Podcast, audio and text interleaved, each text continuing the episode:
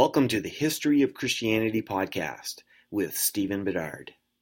After Jesus, perhaps the most influential person in Christianity is the Apostle Paul. Even though there were many apostles, if someone refers to the apostle, it's likely that they're talking about Paul. Paul wrote 13 epistles that are found in the New Testament, a literary output second only to Luke. I'm aware that some people question his authorship of some of the epistles but that's something that I will tackle in another episode. But who was Paul? To answer that, we need to be aware of our sources. Our sources fall into two categories primary and secondary. The primary sources are Paul's own letters. The secondary source is Luke's account of Paul in the book of Acts. Some people want to discount Acts as unreliable when it comes to Paul. I disagree with this. I believe that Acts is a very good historical source. We just need to be aware that there are going to be differences between how a person expresses themselves and what others say about them. I do not see Acts and the epistles as contradictory, but rather as complementary. What do we know about Paul? We know that he was originally known as Saul, and he was from the city of Tarsus. By the way, Paul does not refer to either of these facts in his epistles. I'll use the name Paul throughout this episode for the sake of simplicity. Tarsus is an old city that's found in modern south central Turkey, an area known in ancient times as Asia Minor. It was the capital of the Roman province of Cilicia. In 66 BC, the inhabitants of Tarsus received Roman citizenship. This is why Paul was born with Roman citizenship. Tarsus was considered to be one of the major intellectual centers of the Roman Empire. While we do not know how long Paul lived in Tarsus, it's possible that he was able to develop certain skills, such as rhetoric, at Tarsus. Paul was from a devout Jewish family. He was from the tribe of Benjamin, one of only two tribes that made up the southern kingdom of Judah. We don't know much about his family other than that he had a nephew. There has been much discussion about Paul's marital status. It would be expected that a Jewish man of his age would be married. However, it is clear that during his ministry, as described in the New Testament, that he did not have a wife. Was Paul always single? Was he divorced? Or was he widowed? Frankly, we just don't know. Paul was raised in Jerusalem and was taught by the rabbi Gamaliel. Gamaliel is a very respected rabbi within Judaism. The Mishnah says this about Gamaliel since Rabban Gamaliel the elder died, there has been no more reverence for the law, and purity and piety died out at the same time. Paul excelled in his studies and his zeal for the law. Paul identified as being part of the Jewish sect of the Pharisees.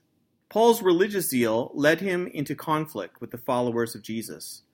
Normally, Jews have not and do not go after people of different religions. But at this point, Christianity was not a different religion, it was a sect within Judaism. We find from the Dead Sea Scrolls that Jews from this time had very strong feelings against those that they felt were teaching false doctrine. The conflict with the followers of Jesus should be seen as something happening within Judaism and not between two different religions. It was during Paul's persecution that Paul met Jesus on the road to Damascus. What was it that Paul saw? Was it a real experience of the risen Jesus or just a vision? The problem is that this takes place after the ascension, that is, after the risen Jesus returned to heaven, presumably ending his earthly appearances until his second coming. But at the same time, the description found in Acts does not seem like an inner vision. The people who were with Paul when it happened saw and heard that something was happening, even though it was not clear to them what it was. And in 1 Corinthians 15, Paul includes his meeting with Jesus with the other accepted appearances of the risen Jesus. Although even then he comments it was different in timing. I would conclude that Paul did not just have a vision, but this was a special appearance of the risen Jesus given only to Paul. Eventually, Paul made his way to Jerusalem as you can imagine, the disciples were not very eager to welcome one who had arrested and even had put to death some of their fellow Christians. With the assistance of Barnabas, Paul was eventually accepted. Paul proved himself in his preaching as an excellent addition to the new movement. Paul's first partner in ministry was Barnabas. They had a successful ministry, and many people came to faith in Jesus through their work. It was while they were working together that the Jerusalem Council took place. However, not long after, Paul and Barnabas went their separate ways. The problem was that John Mark, the future author of the Gospel of Mark, had left them earlier.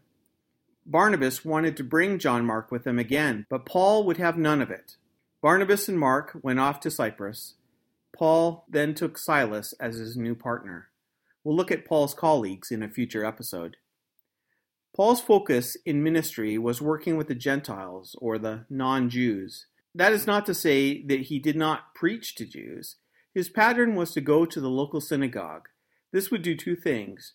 It would hopefully convert some of the Jews, and it would also reach some of the God-fearers, that is, Gentiles who worshiped the Jewish God but did not fully convert and were not circumcised. Paul would then preach elsewhere in the community, speaking directly to other Gentiles. Paul preached a gospel of grace, and he did not expect Gentiles to be circumcised or to follow the law. Expect is not quite the right word. He would not allow it. He was fine with Jews who came to faith in Jesus to continue to follow their traditions, but he saw Gentiles who attempted to do this as contradicting the gospel of grace. Paul's gospel got him into trouble with some of the more traditional Jewish Christians. He had regular conflict with them. Although the pillars of the church, Peter, James, and John, endorsed Paul's gospel, Others felt that he was going too far and was disrespecting the law of Moses.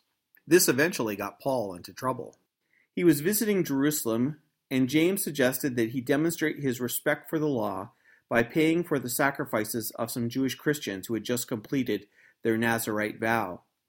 Some Jews who had seen Paul walking around Jerusalem with a Gentile named Trophimus accused Paul of bringing him into the temple. A Gentile in the Jerusalem temple, the Romans had taken away the Jewish right to execute people except in the case of a Gentile in the temple. And then they even allowed them to execute Roman citizens. Paul knew better than to bring a Gentile into the temple, and he never did it. But the accusation was enough, and an angry mob came after him. Paul was taken into protective custody by the Romans. Some of his Jewish enemies were intent on killing Paul, and he relied on the Romans to protect him it was during this time that Paul appealed to the emperor, which was Nero at the time. As a Roman citizen, this was something that Paul had a right to. Some might question the wisdom in this. The fact is that there was no evidence that Paul had committed a crime and he could have been released. Even his Roman captors recognized this. But Paul had more in mind than personal freedom. Paul actually wanted to go to Rome and felt that his path would lead to the greatest Christian witness. Paul was sent to Rome, although the trip was quite eventful, including a shipwreck. The Acts of the Apostles ends with Paul in Rome. There's some question as to why Acts ends here. Was it because this is where Paul was when Luke wrote Acts? This would date Acts, and therefore Luke's Gospel, as being written in the early 60s at the latest. However, many scholars would date Acts later and would argue that Luke ended Acts here for stylistic purposes and not because Paul was still alive. The truth is that we don't know exactly what happened to Paul after he arrived in Rome. There are some traditions that state that he was released and then he made his way to Spain. Later, he returned to Rome and was arrested again, and this time executed. Others would say that Paul only experienced one imprisonment in Rome. What we do know is that Paul was executed in Rome during the reign of Nero, and that he probably was killed by beheading. Thus ends the life of one of the most influential Christians in history. In the next episode of the History of Christianity, we'll take a look at Paul's letters and put them in their context. Thank you for listening to this episode of the History of Christianity. You can find this episode and all sorts of other resources on my webpage, hopesreason.com. And also find the History of Christianity page on Facebook. Finally, if you would like to support this podcast, I encourage you to go to patreon.com slash hopesreason. Even $1 a month will help this podcast to continue. Thank you and God bless.